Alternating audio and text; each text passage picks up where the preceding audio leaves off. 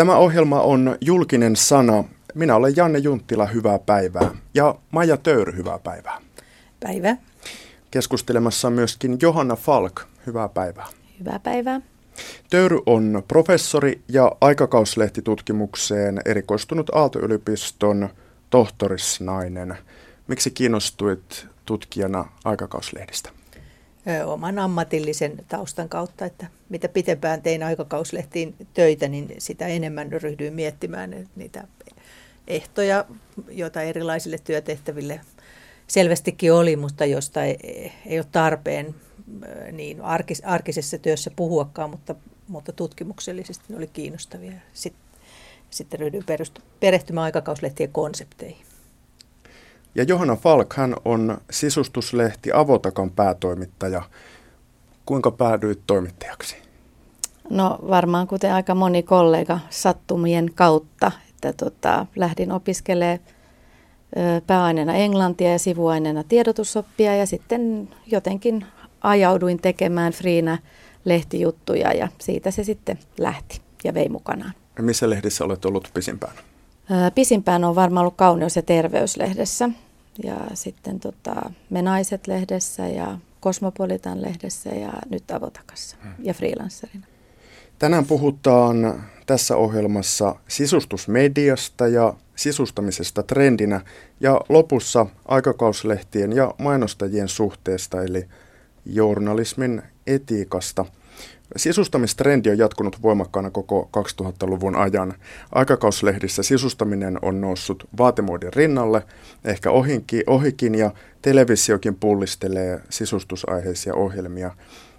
Miksi avotakka on keskittynyt sisustamiseen? Eikö se ole aika kapea rajaus ihmisen elämästä?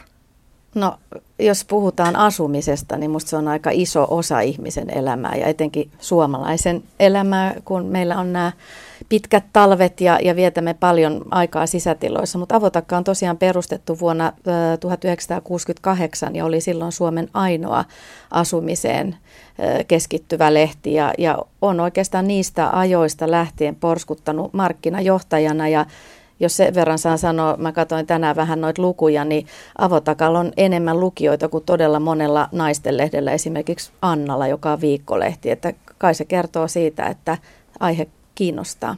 Avotakan lukijaprofiili on tosi laaja, että meillä on semmoisia 20 prosentin siivuja suunnilleen 25 varmaan 85 että okay. Et ehkä suuri keskittymä on sitten siinä jossain nelikymppisissä, että alkaa olla jo aika vakiintunut ja, ja alkaa olla se oma asunto jo, mutta kyllä me ollaan niin kuin kaikille suunnattu mm. sisustuslehti. Onko se Bonnierosta, kun toi tämän aika tarkan ikäsegmenttiajattelu, Oliviat ja muut on aika semmoisella No en mä tiedä, kyllähän ennen niitä niin olihan sitä erilaisia kokeiluja, oli, oli keski-ikäisten naisten lehtiä, ja, tota, mutta ehkä, ehkä vahvasti se, että se viestitään vahvasti, niin ehkä se tuli silloin. Ennen oli mun mielestä A-lehdillä on ollut semmoinen kuin Madame-lehti, ja tota, se oli suunnattu nimenomaan viisikymppisille naisille. Katsellaan tuota avotakkaa vielä silleen tuota ihan konkreettisesti, tällä vähän selaillaan suorastaan. Kuvat on teille tosi tärkeitä. Sen huomaa, että niihin niihin panostetaan, niihin menee varmaan iso sivu budjetista. Menee, menee. Ja siis visuaalisuus on ylipäätänsä semmoinen trendi, joka on kasvamassa. Ja, ja tänään just juttelin yhden valokuvaajan kanssa, joka oli, kanssa teke, siis oli tekemässä graduaan ikään kuin tästä tota, sisustuslehtien kuvamaailmasta. Ja puhuttiin just siitä, että ihmiset lukee kuvaa ihan eri tavalla kuin ennen. Ihan mun mielestä muutamassa viime vuodessa on tullut, että meille kommentoidaan valoa, meille ko- kommentoidaan tunnelmaa, että niin kuin ihan käytetään niin kuin oikeita ammattisanoja, kun puhutaan kuvista. Ja, ja semmoinen niin kuin tavallaan tunnelmointi ja se elämyksellisyys on, on tosi tärkeää tänä päivänä. Kokonaan sisustukseen keskittyviä kotimaisia lehtiä on Avotakan lisäksi Koti ja keittiö, Glorian koti, Divaani, Deko ja Blaassa. Ja sisustamisesta sitten kirjoittaa toki monet, monet muutkin kodin piiriin liittyvät lehdet. Öm, minkälainen bisnes sisustaminen on tällä hetkellä A-lehdille? Sä oot paitsi Avotakan päätoimittaja, niin myöskin A-lehtien kehitysjohtaja. No siis onhan, siis sisustaminen ja asuminen on, yl- siis että se ei ole pelkästään sisustamista, vaan se on niin kuin asumista, niin meillä on yhteensä yli miljoona lukijaa A-lehtien asumisen lehdillä, niin totta kai se on meille tosi iso bisnes. Ja tota, kehitetään jatkuvasti uusia tuotteita. Meillä oli, ostettiin suunnilleen vuosi sitten Forman liiketoiminta Suomessa ja sieltä tuli mukana yksi sisustuslehti ja sitä pitkään mietittiin sit siinä, että että mihin suuntaan sitä lähdetään kehittää vai lähdetäänkö kehittää ylipäätänsä. Ja tota, talosta ja kodista tuli unelmien talo ja koti ja mm. se, se su- suunniteltiin semmoiseksi niin kuin positiiviseksi ja värikkääksi ja liitettiin sinne myös tota, puutarhaa ja leipomista ja, ja tota, itse tekemistä ja se on ollut todellakin tämän vuoden alkuvuoden mm. niin kuin myyntimenestys, että se lähti just sitä kautta. Pystyykö näitä sisustuslehtiä, niiden tuottavuutta vertaan sitten teidän talon muihin lehtiin? Onko ne säästynyt nyt taantumassa pienemmällä notkahduksella? No ehkä jonkun verran on, on, että meillä on ainakin lehden myynti ei, ole, ei ollut mitään hirveän suuta. Nyt jos katsoo ihan niin kuin näitä levikkilaskuja ja lukijamäärälaskuja, niin, niin tietenkin se vaihtelee brändeitä. Että sisustuslehtiäkään ei voi ajatella yhtenä isona klöntsänä ja niitä on oikeasti paljon enemmän vielä kuin mitä sä mainitsit. Täällähän on kauniit terassit ja niitä putkahtelee, siis on, on jos mitä. Mm. Niin, niin tavallaan sitä, sitä ei voi ihan verrata siihen, mutta kyllä ne, ne lukijamäärälaskut ja levikilaskut oli aika pieniä. Tavotakallakin mm. oli levikin lasku 3,7 prosenttia, mutta sitten oli taas isoja kilpailijoita, joilla se oli melkein 15 prosenttia. Että, mm. Mutta levikkihän ei ole ainut tapa mitata kannattavuutta. Miten Maija Töyry arvioi tätä? Onko sisustuslehdet erityisen herkkä suhdannevaihteluille vai, vai miltä näyttää tälleen niin kuin bisnesnäkökulmasta tätä, tämä asia? No nyt ei voi kuin veikata, mutta luulisin, että nimenomaan ei. Että silloin kun, jos ajatellaan, että on lama-aika tai ihmisillä vähemmän rahaa, niin silloin juuri sisustuslehdet saattaa olla voittajia, koska on rahaa sohvaa, vaikka ei ole rahaa uuteen asuntoon, niin se, se kiinnostus voi tulla siitä. Mutta, mutta jos näitä liiketoimintamalleja verrataan sanomalehdissä ja aikakauslehdissä, niin sanomalehdethän on olleet mainostuloista riippuvaisia, että uutis, uutisethan sanomalehdissä on kustannettu mainostuloilla ja yli puolet on edelleenkin, voi olla sanomalehdessä tuloja mainoksista ja vaan alle puolet sitten, eh, sitten tilausmaksuista ja aikakauslehdissä tämä suhde on ollut ihan toisinpäin, että se on keskimäärin 20 prosenttia tuloista, mm. joka tulee mainosmaailmasta, että eivät aikakauslehdet ole ollenkaan niin riippuvaisia mainoksista kuin sanomalehdet. Mutta kaikkia sitten koskee tämä on pulma siitä, että se mainostulo ja levikkitulo ei riitä sellaisiin samoihin, tai se ei riitä yhtä pitkälle kuin ennen, ja silloin haetaan näitä uusia tulolähteitä niin kuin ihan jokaisella alalla, että media ei mitenkään poikkea siitä. Siirrytään sitten tähän teidän lehden erikoisosaamiseen, sisustamiseen. Voi siis sanoa, että sisustamisesta ja tämmöistä kotikulttuurista on tullut trendi jälleen viime vuosikymmeninä. Sitä se on varmasti ollut aikaisemminkin jo. Mikä on sisustusmedian rooli, rooli tässä ikään kuin uusien vaikutteiden ja trendien luomisessa? No kyllä se on varmaan jollain tavalla olla suunnannäyttäjä, mutta ei ehkä ihan samalla tavalla kuin ennen ajateltiin. Että semmoinen niin auktoritäärinen asema lukijaan suhteen on ehkä muuttunut. Että kyllä mä sanoisin, että se on enempi elämysten tuottaja ja inspiraation lähde. Ja tietenkin myös luotettava informaation tarjoaja, ostovinkkien tarjoaja.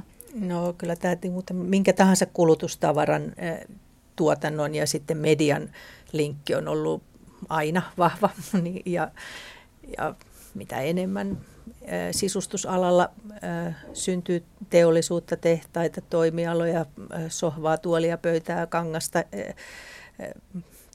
tehdään markkinoina ja halutaan löytää kuluttajia näille, niin media linkkaa näitä keskenään yleisöjä ja trendejä ja tavarapaljouksia. Ja nykypäivänä, kun just taantumasta puhuttiin, niin kyllä se niin kuin totuus on, että niitä sohvia niin valmistetaan tänä päivänä Suomessa entistä vähemmän, että huonekaluteollisuus ei ole taas missään mm. su- suurissa kantamissa, että Että tota, se on niin kuin mun mielestä kiinnostavaa, että mi, miten se niin kuin muuttuu, kun, kun tavallaan teol, teollisuus vähenee ja, ja, ja tota, ihmisten kuluttamisessakin on tapahtunut paljon muutosta, että tavaraa halutaan vähemmän ja miten me sitten reagoidaan siihen.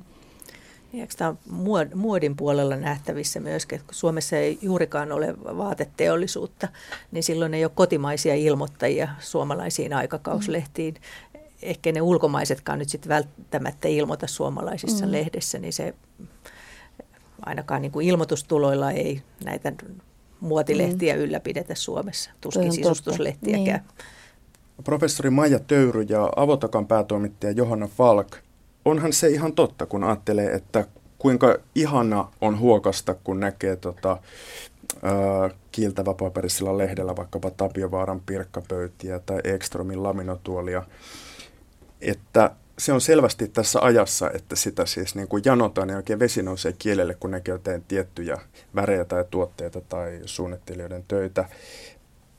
Mikä, tämä niin kuin, mikä tämän trendin syynä on? Mistä sisustaminen on noussut uuteen kukkaan?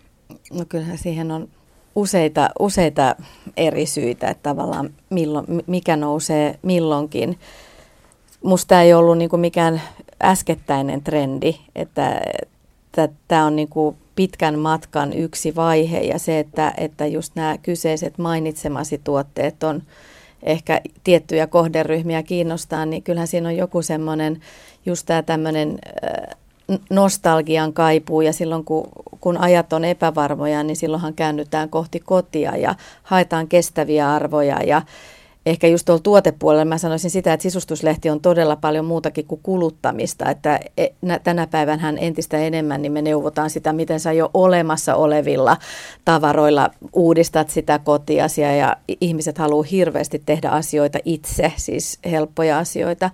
Mutta tavallaan se semmoinen niin kestävä kuluttaminen on, on kanssa niin kuin vahva trendi tänä päivänä ja, ja just varsinkin nuor, nuoret polvet, sanotaan kolmekymppiset, niin niin tota, on valmiita satsamaan, jos puhutaan sit hankinnoissa, niin mieluummin haluaa tänä päivänä ostaa sitä jotain tuotetta, jota ne himoitsee pitkään ja kuolaa sisustuslehdistä. S- sitä varten säästetään ja, ja sitten toivotaan, että, että ei tarvitsisi vaihtaa sitä seuraavan kymmenen vuoden kuluttua. Anu Taskinen kirjoitti muutaman vuoden vanhassa gradussaan Kuluttaja tuli kotiin, että hänen mielestään, tämän gradututkimuksen mielestä, 2000-luvussa on yhteneväisyyksiä 50-lukuun. Hän kirjoittaa, että kylmäksi koetun ulkomaailman vastapainoksi on noussut oma koti, sen oman rauhan oma rauha ja mahdollisuus toteuttaa itseä. Hänen mielestään tämmöistä familismia, perhe- ja kodiarvostusta on ilmassa. Merkitseekö sisustaminen automaattisesti sisäänpäin kääntyneisyyttä? No enpä keksi, mikä yhteys, automaattinen yhteys siinä voisi olla, mutta kyllähän sisustamisessa on kysymys jonkinla, jotenkin aina identiteetin rakentamisesta, että jos ei aio asua tyhjässä asunnossa, joutuu tekemään valintoja ja niitä valintoja tehdään sitten oman identiteetin kautta ja silloin kohtaa jonkun tarjonnan ja jos, jos jotain tietynlaista tyyliä juuri nyt tällä hetkellä on tarjolla, se on ehkä automaattisin valinta. Ja aiemmin on saattanut olla niin, että 60-luvulla oli vaikea saada muuta kuin 60-luvun huonekaluja, ellei antiikkihuonekaluja lasketa mukaan. Ja, ja, ja nyt meillä on ehkä läsnä enemmän näitä tyylejä yhtä aikaa. Me voidaan valita, että sisustammeko 60-lukulaisittain talonpoikaishuonekaluilla vai futuristisesti. Ja semmoinen tarjonta on Suomestakin löydettävissä ja netin kautta tilattavissa jostakin vaikka kuinka kaukaa eh, jolloin sitten se eh, valitseminen tulee ilmeisemmäksi. Ei mennä vain askoon tai iskuun ja osteta eh, sohvaryhmää ja ruokapöytäryhmää, niistä mm. valita kolmesta. Nyt valitaan kolmesta sadasta, ensin 30 tyylistä ja sitten sadoista eri vaihtoehdoista sen sisällä, että se ei, ei voi olla tietämätön siitä, että valintoja on tehtävä ja Mm. Ja, ja että ne näyttävät sitten omaa identiteettiä. Mm. Suomalainen tos... sisusta on jollain tavalla vapautunut nyt mm. vi, ihan viime vuosina, että, että meillä on ollut niin vahva niin kuin muotoiluauktoriteetti, että yksi tota, oikein pitkän linjan sisustusarkkitehti oli suorastaan järkyttynyt, kun se tota, tutki nykyisten sisustuslehtien tarjonta, että miten ollaan yhdistetty tämä tähän ja miten toi tapetti nyt voi olla ton kanssa, kun nehän ei ollenkaan sovi yhteen, mutta se on niin kuin tavallaan ajan henki, se on sama muodissa ja pukeutumisessa, että haetaan niin kuin sitä yksilöllisyyttä jollain tavalla, mutta sitten kyllä niin kuin, kun mekin aika pitkälti me ollaan niin kuin, ö, ikään kuin itse ajatellaan sille, että oli kotisi tyyli, mikä tahansa avotakka sisustaa kanssasi, että me ei haluta tarjota lukijalle jotain yhtä tiettyä totuutta tai ö, tyyliä. Ja me myös koetaan, että jollain tavalla me halutaan myös dokumentoida sitä muutosta, jota, jota tapahtuu Suomessa. Nehän on ihan aitoja koteja, joita me, me kuvataan. Tietenkin ne ei ole ihan aidoimmillaan, että kyllähän ne on niin kuin sisustuslehden kuvausta varten hu- huoliteltu ja näin, mutta kyllä näkyy ero esimerkiksi blogisisustajien kanssa, että vaikka halutaan olla hirvittävän yksilöllisiä, niin aika yllättäen siellä ne samat tuotteet ja ratkaisut pyörii niin kuin kuvista päätellen niin kodista toiseen. Että siinä on mm. kuitenkin, halutaan olla yksilöllisiä, mutta silti sä haluat identifioida kotisi johonkin tiettyyn tyyliin. Että kyllähän sun kotisi tyyli kertoo kuitenkin tänäkin päivänä aika paljon. No mitkä, mitkä tyylit on nyt pinnalla, jos voi muutamia, muutamia trendiä nimetä? No se on niin kuin, ei, Kesällä musta, 2013. Niin, että ei mitään semmoista boho chic, mutta tota, tavallaan se, että, että se semmoinen, me kutsutaan sitä semmoinen niin vanha asematyyli, eli, eli sä, sulla on joku kunnostuskohde ja siellä saa vähän näkyä hirsiseinää, mutta sitten sen hirsiseinän yhdessä on kuitenkin joku moderni, moderni tuoli, ja, ja tota, paljon on tehty itse käsillä ja, ja tota, tämä on yksi tyyli. Ja sitten semmoinen todella värikäs maalaisromanttisuus ei ole enää sitä ihan vitivalkoista, mutta kyllä siellä silti lukee aika monta kertaa Home Sweet Home jossain. Mutta, mutta on muuttunut paljon värikkäämmäksi. No sitten on tietenkin aina klassinen tyyli on aina, mutta et sitäkin tietenkin... Minkälainen, minkälaista on klassinen tyyli Suomessa? Onko se No onko se vähän Artek-tarjoiluvaunua, mutta, mutta kyllähän sitäkin sitten niinku halutaan maustaa, ma, maustaa ehkä jollain vähän modernimmalla, mutta ky, kyllä niin kuin, kyllä musta tuntuu, että se semmoinen niin tunnistettava perusklassinen koti Suomessa niin sisältää kyllä ainakin useamman Artekin kalusteen jollain tavalla.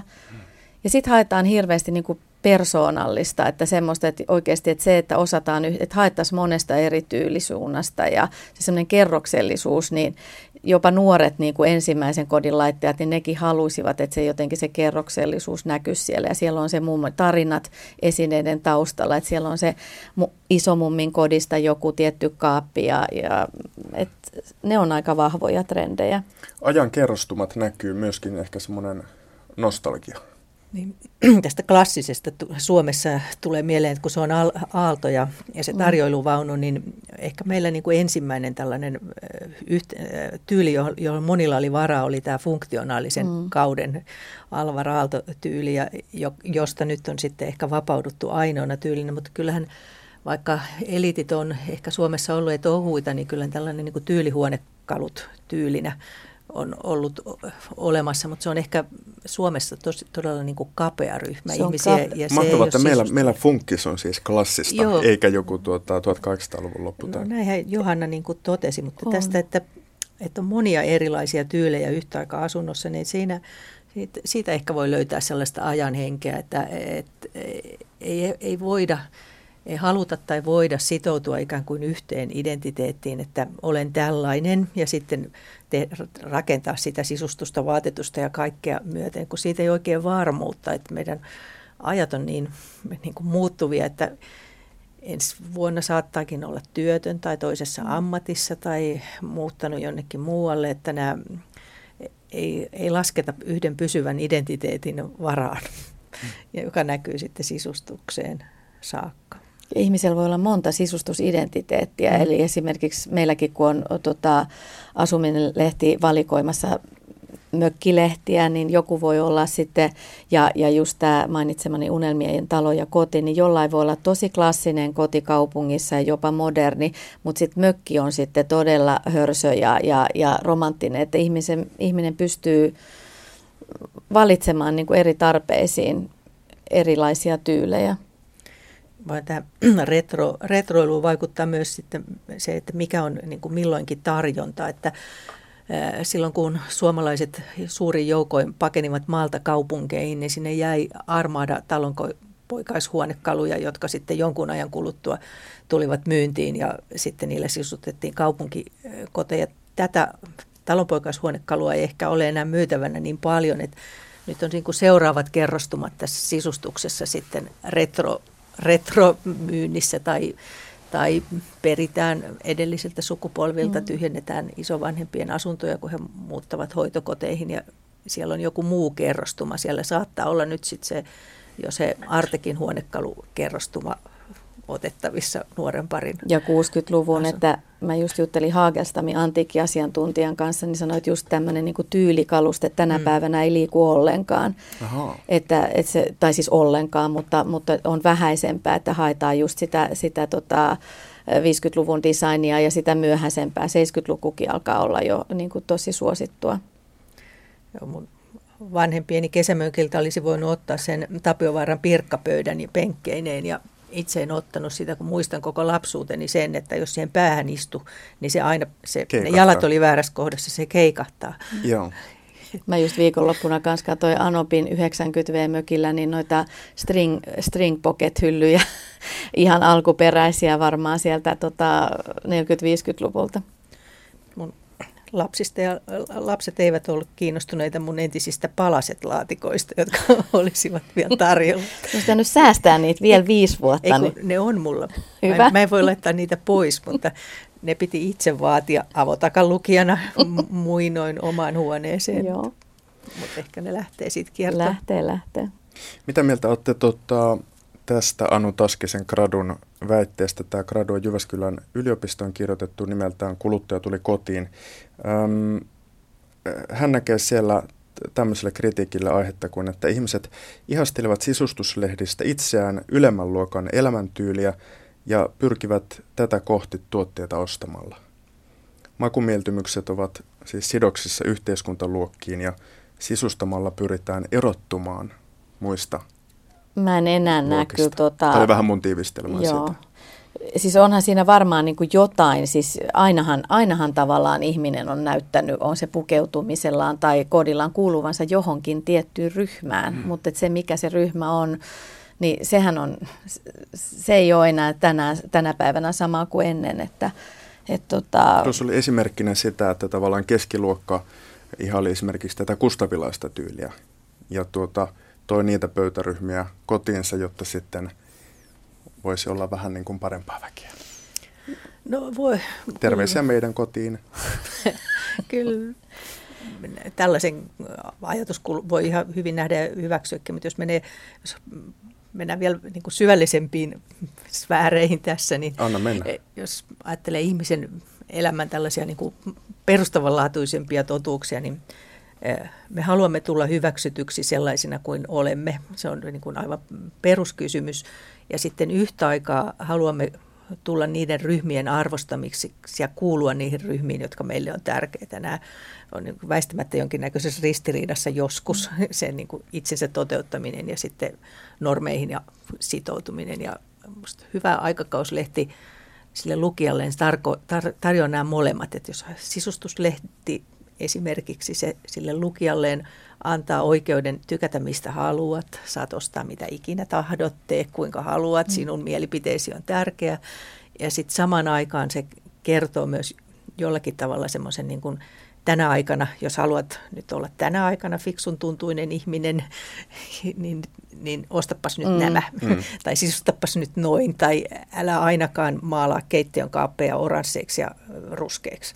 Joo, tuleehan se sieltä, mutta se ei ole ehkä niin tavallaan, niin kuin, jos sä sanoit yhteiskuntaluokkiin sidottu, mm. vaan se on siihen tavallaan, mihin ryhmään sä haluat samaistua. Mm. Et esimerkiksi se, että suomalaiset on jollain tavalla mun mielestä tässä viime vuosina muuttunut semmoiseksi vähän tota, enemmän sosiaalisiksi, että on niin kuin todella, ny- nykyisin se on niin kuin hienoa järjestää kutsuja ja ja, tai ei hienoa väärä sana, mutta ollaan vähän ruotsalaistettu siinä, että halutaan olla niin kuin, tota, ystävien kanssa ja järjestään sukudinnet, niin se näkyy aika paljon niin kuin, kyllä mediassa ja, mm. ja ei pelkästään sisustuslehdissä, vaan tv on, on le- leivontaohjelmia, jossa tehdään ihania kakkuja ja sitten kutsutaan kaikki naapurit ja sitten siellä kikatellaan ja kilistellään ja, ja tavallaan se on varmaan mm. ihan osa sitä unelmaa ja varmaan se on myös osa todellisuutta, että eihän se mistään tuulesta temmattu, mutta se on jollain tavalla mun mielestä aika näkyvä trendi nyt, että myös sitä kotia rakennetaan ei niinkään niin kuin näyttämöksi vieraille, vaan semmoiseksi niin kuin sosiaaliseksi viihtymispaikaksi, jonne voidaan kutsua ihmisiä.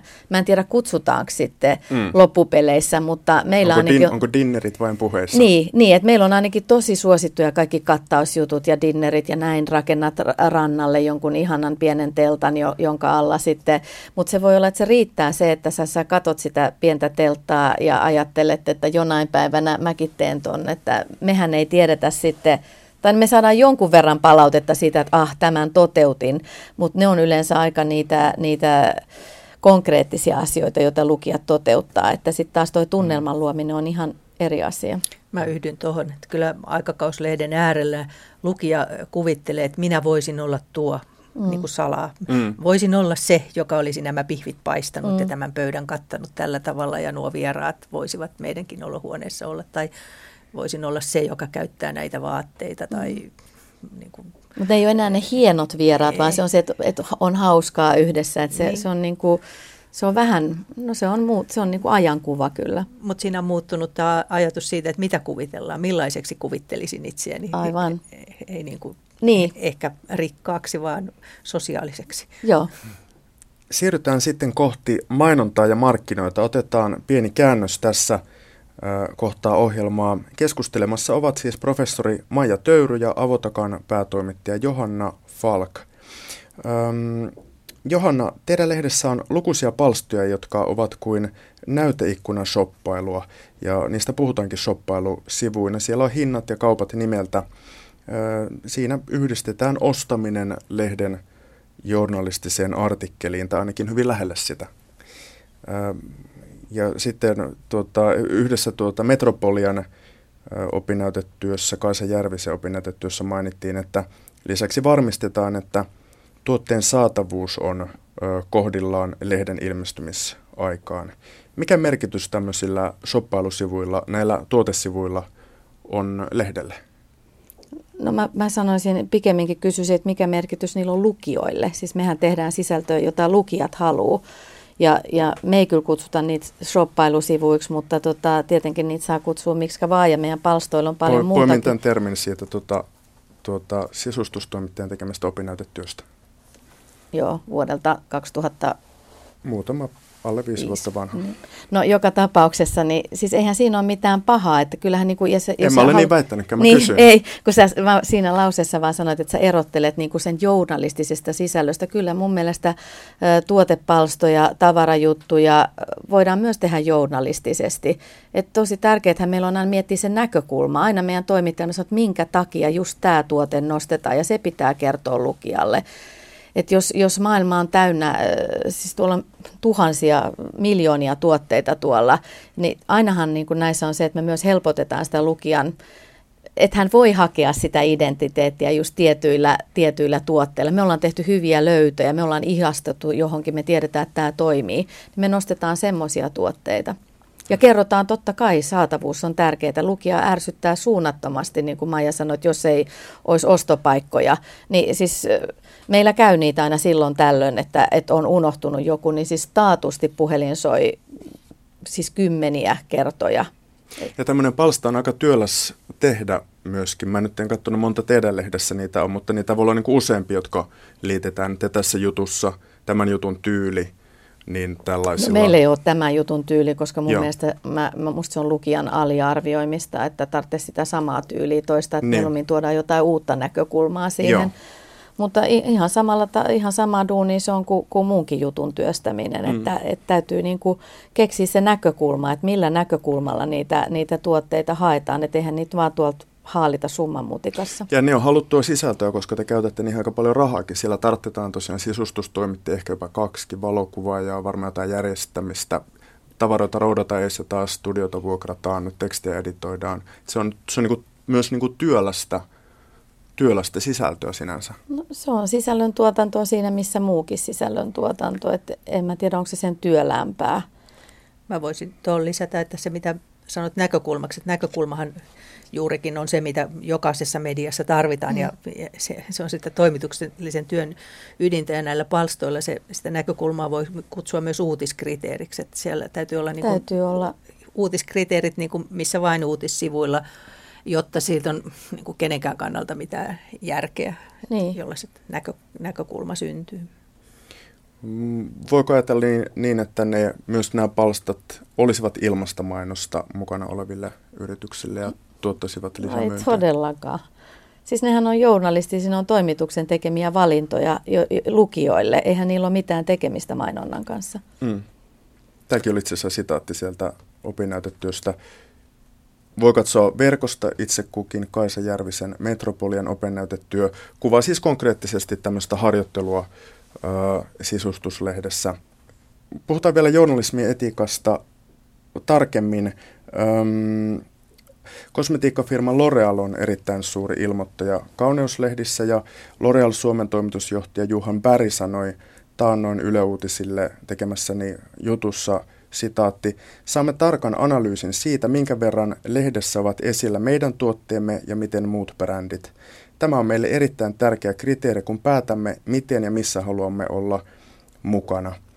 Jos tätä soveltaa nyt sisustuslehtien maailmaan, Mitkä ovat sisustuslehden suurimmat ilmoittajat? Se on varmaan paljon moni, monimuotoisempi kenttä. Ja esittävätkö he vaatimuksia Sis, sisustuslehdissä ei ole niin kuin L'Orealia, että ei ole siis mm. yhtä, yhtä iso, että se on paljon pirstaloituneempaa.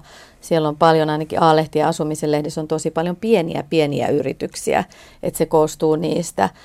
Aina voi, siis aina voi esittää, mutta mä en ainakaan kuuntele semmoista esitystä. Että kyllä mun mielestä tänä päivänä niin on entistä, kun, kun asiat on läpinäkyviä ja mun mielestä on entistä selvempää myös mainostella. Että se, ne vaatimukset on tänä päivänä, mä oon ollut pitkään aikakauslehtialalla ja kyllä mä muistan joskus nuoruudessa, niin, niin, niin saattoi päätoimittaja kyllä esittääkin jotain ja mä mm. varmaan silloin päätin itse sen, että sinä päivänä, jos mä oon joskus päätoimittaja, niin mä A, annan mun toimittajalle työrauhan ja, ja tavallaan toimitukselle, että valinnat tehdään journalistisen kriteerin niin kuin lukijan, lukijan ehdoilla. Että kyllä musta se on tosi vähäistä, ainakin sisustuslehdessä, niin että eihän siinä ole mitään, että jos on joku parkettifirma, joka ilmoittaa, niin se voi sanoa mediamyyjälle, että hei, että heillä on tulossa viisi uutta parkettimallia, voitko vinkata toimitukselle ja yleensä siinä vaiheessa meidän fiksut mediamyyjät tekee niin, että ne antaa sisustustoimittajan yhteistiedot, mutta siinä ei ole mitään kytkyä, me tehdään kyllä ihan kaikki valinnat itsenäisesti.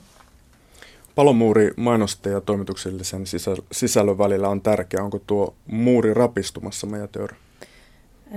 Silloin kun omaa väitöskirjaa varten luin Helsingin yliopiston kirjastossa mikrofilmeiltä, kelasin kotilieden vuosikertoja ensimmäisiä 20-luvulta, niin ei siellä mitään palomuoria ollut, että mm. siellä ihan reippaasti vaan tekstimainontaa oli jutuissa.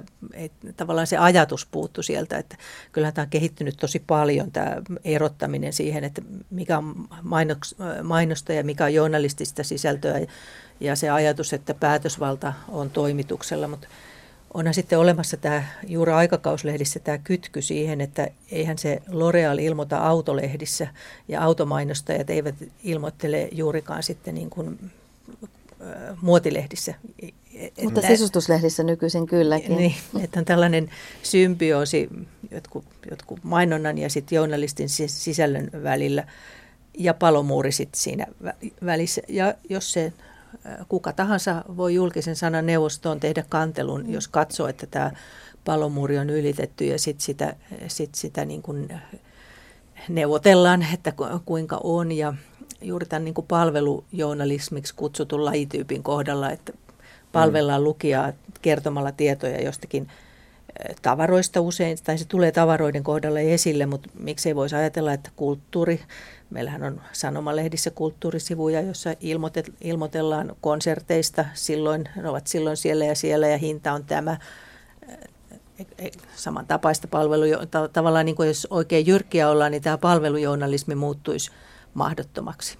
Niin mm. aina rupeaa vähän tässä kohdassa just silleen nyppi, että kun Musta tuntuu, että se on aina niin kuin tavallaan naisten niin sanotus lainausmerkissä turhakkeet, jotka on sitä palvelujournalismia. Että jos ajattelee ihan vaikka musalehtikirjoittelu artisteista, Hesarin juttu Ville Vallosta oli ihan hyvä, että tavallaan miksei sitä kritisoida ikinä, Mik, miksei autolehtiä, ne ei ole mitään muuta kuin sitä pelkkää, pelkkää autoa, kaikki tekniikan härpäkelehdet, että jotenkin me ollaan tosi paljon oltu kynsissä ehkä toisaalta hyväkin, koska se on niin kuin saanut aikaan avointa keskustelua myös siihen mainostajan suuntaan, että kyllä, kyllä mun mielestä mainostaja arvostaa myös, mainostaja arvostaa sitä, että sitten kun hänen tuotteesta kirjoitetaan, niin se on oikeasti myös, äh, silloin niin kuin painoarvoa sen sijaan, että se olisi jotain maksettua sisältöä. Eihän, kun tavallaan asiat on läpinäkyvä, kyllä lukijat huomaisi sen ja huomaakin sen, että jos, et tekstimainonta, minusta se on niinku kiinnostava käsite, että mikä on tekstimainonta. Onko se tekstimainontaa, jos esitellään niinku palstalla tuotteet ja kerrotaan, mistä ne on ostettu ja niiden hinta? Ilmeistä on, että jos tehdään kokonainen julkaisu niin, että se äh, esittää vain jonkun yhden tavaran tuottajan, toimittajan tai brändin äh, artik- esineitä, artikkeleita, jotain tai mm. haastatteluja, niin kyllähän siinä se raja ylittyy. Ellei siinä olisi selvästi kerrottu, että tässä julkaisussa, äh, tässä lehdessä niin on vaan näitä. Tämä on Joo. XX-firman sponsoroima lehti, jossa on vaan heidän tuotteita. Mm. Mitä sitten? Sittenhän se olisi ollut ihan avointa viestintää siihen.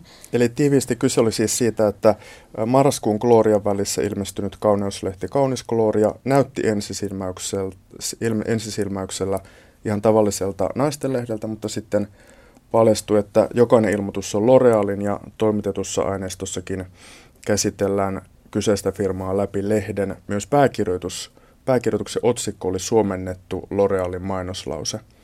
Ja lehti saa langettavan päätöksen JSNstä. Öm, mitä Avotakan päätoimittaja sanoi? Oliko JSNn päätös oikea?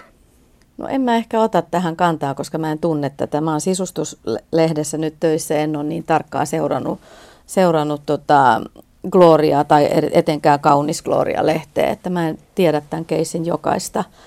Tiedän sen saman, mitä, mitä ollaan luettu, mutta kyllä mä niin luotan julkisen sanan neuvostoon, mutta en tiedä, mitä on otettu huomioon tai jätetty huomioimatta. Tässä päätöksessä jätettiin yksi eriävä mielipide. Sen mukaan tässä eriävässä mielipiteessä on tämmöinen perustelu, sitaatti, kaunis Gloria liitteen sisältö on pääpiirteissään normaalia lifestyle-materiaalia. Oliko se normaalia? No, nyt mulle on myös kotiläksyt tekemättä siinä mielessä, että olisin lukenut tarkkaan tuon päätöksen ja, ja sen lehden ja pystyisin sitten jotain jälkisaunaa tässä käymään sen suhteen, että tekeekö julkisen sanan neuvosto oikeita vai vääriä päätöksiä, eiköhän lähtökohtaisesti voi luottaa, että oikeita tehdään. No puhutaan tällä yleisellä teemalla sitten. Pitääkö aikakauslehtien pysyä julkisessa neuvostossa? Tällainenkin keskustelu viritettiin, että standardit voisivat olla toiset. Tai seura väärä näkökulmasta riippuen. En mä kyllä ymmärrä, miksi ei pitäisi pysyä, että mitä etu siitä olisi. Eihän, eihän, niin kuin se, eihän meillä ole tavallaan eturisti, ei pitäisi olla eturistiriitoja. Että eikö se julkisana sanan neuvoja, neuvosto ole ihan samalla tavalla lukijan puolella niin kuin me ollaan. Kyllä mä päätoimittajana katson, että mun tosi, yksi mun tärkeitä roolia on, on valvoa, että se lupaus, minkä se lehti tai se brändi on, on antanut sen lukijan suuntaan, niin se, se toteutuu. Ja, ja jos avoimuus ja se, että et eihän niin kuin tavallaan mainontahan eihän se ole mikään vihollinen meidän lehdissä. Päinvastoin, aa, ne kiinnostaa, ne tuotteet kiinnostaa meidän lukijoita. Se on, se on lisä, se on bonus monelle lukijalle, mutta, mutta siinä vaiheessa, just niin kuin Maija sanoi, se palomuuri ylitetään tai se, se raja on häilyvä. Että lukijan täytyy aina tietää, mistä se informaatio tulee, mitä, mitä hän lukee, onko se mainostajalta vai onko se toimitukselta. Se on se tärkein kriteeri. Olisiko muuten Avotakka voinut julkaista tämän Marimekko plagiaattijutun? Mainitsit, että teillä on useita pieniä mainostajia, mutta Marimekko varmaan brändiltään on yksi aika tärkeä, vaikka ei toki L'Orealin asemassa. Eli kyseessähän on siitä, että, kyseessä siitä, että Helsingin Sanomat sai vinkin, että Marimekon suunnittelija oli kopioinut Kuosin ukrainalaiselta taiteilijalta Saatteko te vinkkiä tästä aiheesta? Ei. Ja, ja tota, jos Avotakka olisi uutislehti, niin kuin Helsingin Sanomat, me voitaisiin uutisoida siitä aiheesta, mutta A, me oltaisiin tosi jälkijunassa ja no ei me todellakaan tiedetty, kun me tehtiin henkilöjuttu Kristina Isolasta ja hänen tyttärestään, niin ei tiedetty. Ollaan harmissaan, kuten kaikki muutkin ja pettyneitä, että, mutta kyllä me voidaan ihan avoimesti uutisoida ja keskustella asioista, vaikka kyseessä onkin. Mutta jos ihan aidosti ajatellaan sitä, että teillä on todella se suuri osaaminen ja parhaat kontaktit, nyt esimerkiksi todennäköisesti Marimekkoon mediasta, niin jos te kuulisitte tällaisen uutisen, ja vaikka te ette ole uutismedia, niin onko teillä, siis täytyykö sellainen tieto sivuuttaa tai vinkata jollekin ö, toiselle toimittajalle vai, vai päästääkö toimittaja niin kuin todella tämmöisen siis niin kuin no varma... merkittävän keissin käsistään, vain sillä perusteella, että emme ole uutislehti? En mä ymmärrä, että miten meillä on parhaat suhteet Marimekkoon, ihan samat kuin muut. Ja kyllähän Marimekko ilmoittelee Hesarissakin ja he teki sen jutun. Mutta kun jos olisi, mä en niin oikein ymmärrä, että miten me oltaisiin se toteutettu, kun me ollaan kuukausilehtiä, me tehdään nytkin tällä hetkellä syyskuun lehteä, että se olisi jo niin kuin aikataulullisesti mm. aika haaste tuoda sitä. Ja jos se kuuluisi meidän niin kuin lehden konseptiin, että me u- uutisoitaisiin tai en mä näe, että se, ei se olisi mitenkään mahdotonta tuoda sitä asiaa esille. Aikakauslehdet paitsi että niillä on symbio, niiden sisällä on symbioosi sitten tavaramaailman ja sitten aiheesta kirjoittamisen yhteydessä, niin myöskin lukijoidensa kanssa, että Voin kuvitella, että aikakauslehtien päätoimittajalla on sellainen probleema, että lukija ei voi suututtaa koskaan. Ja, ja mistä se lukija suuttuu? Niin se voi suuttua myös siitä, että, että niin kuin meille tärkeitä ihmisiä käsitellään huonosti. Ja tämmöistä ongelmaahan ei ole sanomalehden tekijällä koskaan, koska sanomalehden lukijana tämä ihan sama ihminen oikein innoissaan odottaa, että tulee valtavan hieno skuuppi ja matto vedetään jalkojen alta niin korkeilta päättäjiltä kuin ikinä löytyy. Mm. Mutta siellä aikakauslehdessä ollaan jonkun oman tärkeän aihepiirin sisällä ja sen yhteisön jäseniä ja siellä päätoimittaja ja sit pallottelee tuossa... toisenlaisten kysymysten niin. äärellä. Tunnistatko tätä, että myötäsukaisuus on teidän genreen niin kuin No tavallaan, en mä tiedä, myö, myö, kyllähän meidän lukijat tulistuu ja hiiltyy, ne saattaa suuttua siitä, että me ollaan laitettu heidän rakastaman aaltojakkaran ympärille punainen villasukka ja se on pyhäin häväistys. Että kyllähän sitä, ja sekin on ihan hyvä, että tulistutaan, mutta just tämä kyseinen keissi, niin mä mietin just sitä, että jos, jos olisi, me oltaisiin oltu tekemässä tää, tätä juttua, tätä henkilö, isoa henkilöjuttua, ja oltaisiin saatu tämä tieto silloin, niin mä mietin, että miten me oltaisiin suhtauduttu siihen. Me oltaisiin varmaan tehty niin, että me oltaisiin jätetty se juttu julkaisematta, niin kuin usein just naistenlehtiä saatetaan kritisoida siitä, että miksei julkaista negatiivisia tuotearvioita, niin, niin kyllä me tavallaan ajatellaan, että, että me halutaan, että me halutaan tarjota sille lukijalle se ei ole niin kuin meidän tehtävä, että me, me, meille se, että me nostetaan niitä asioita, joita me koetaan, että on hänelle niin kuin arvokas, että ihan varmasti meillä olisi tosi moni loukkaantunutkin ja suuttunut, että miksi me tehdään se, mutta se olisi ollut meidän kannanotto sitten, että me oltaisiin jätetty se juttu julkaisematta. Eli mainitaan siis, että toukokuun, toukokuun avotokassa haastateltiin Kristina Isola ja hänen tytärtään tämmöisessä henkilökuva jutussa otsikolla Samat kuviot, jossa oli kohtalon ironiaa. joo, joo, kyllä. Siellä oli, ja kuvassa oli tämä kyseinen kangas, ja joo, näkyvästi. Hyvä. Kiitoksia keskustelusta Aalto-yliopiston professori Maija Töyry ja Avotakan päätoimittaja Johanna Falk. Kiitos. Kiitos, kiitos ja hyvää kesää.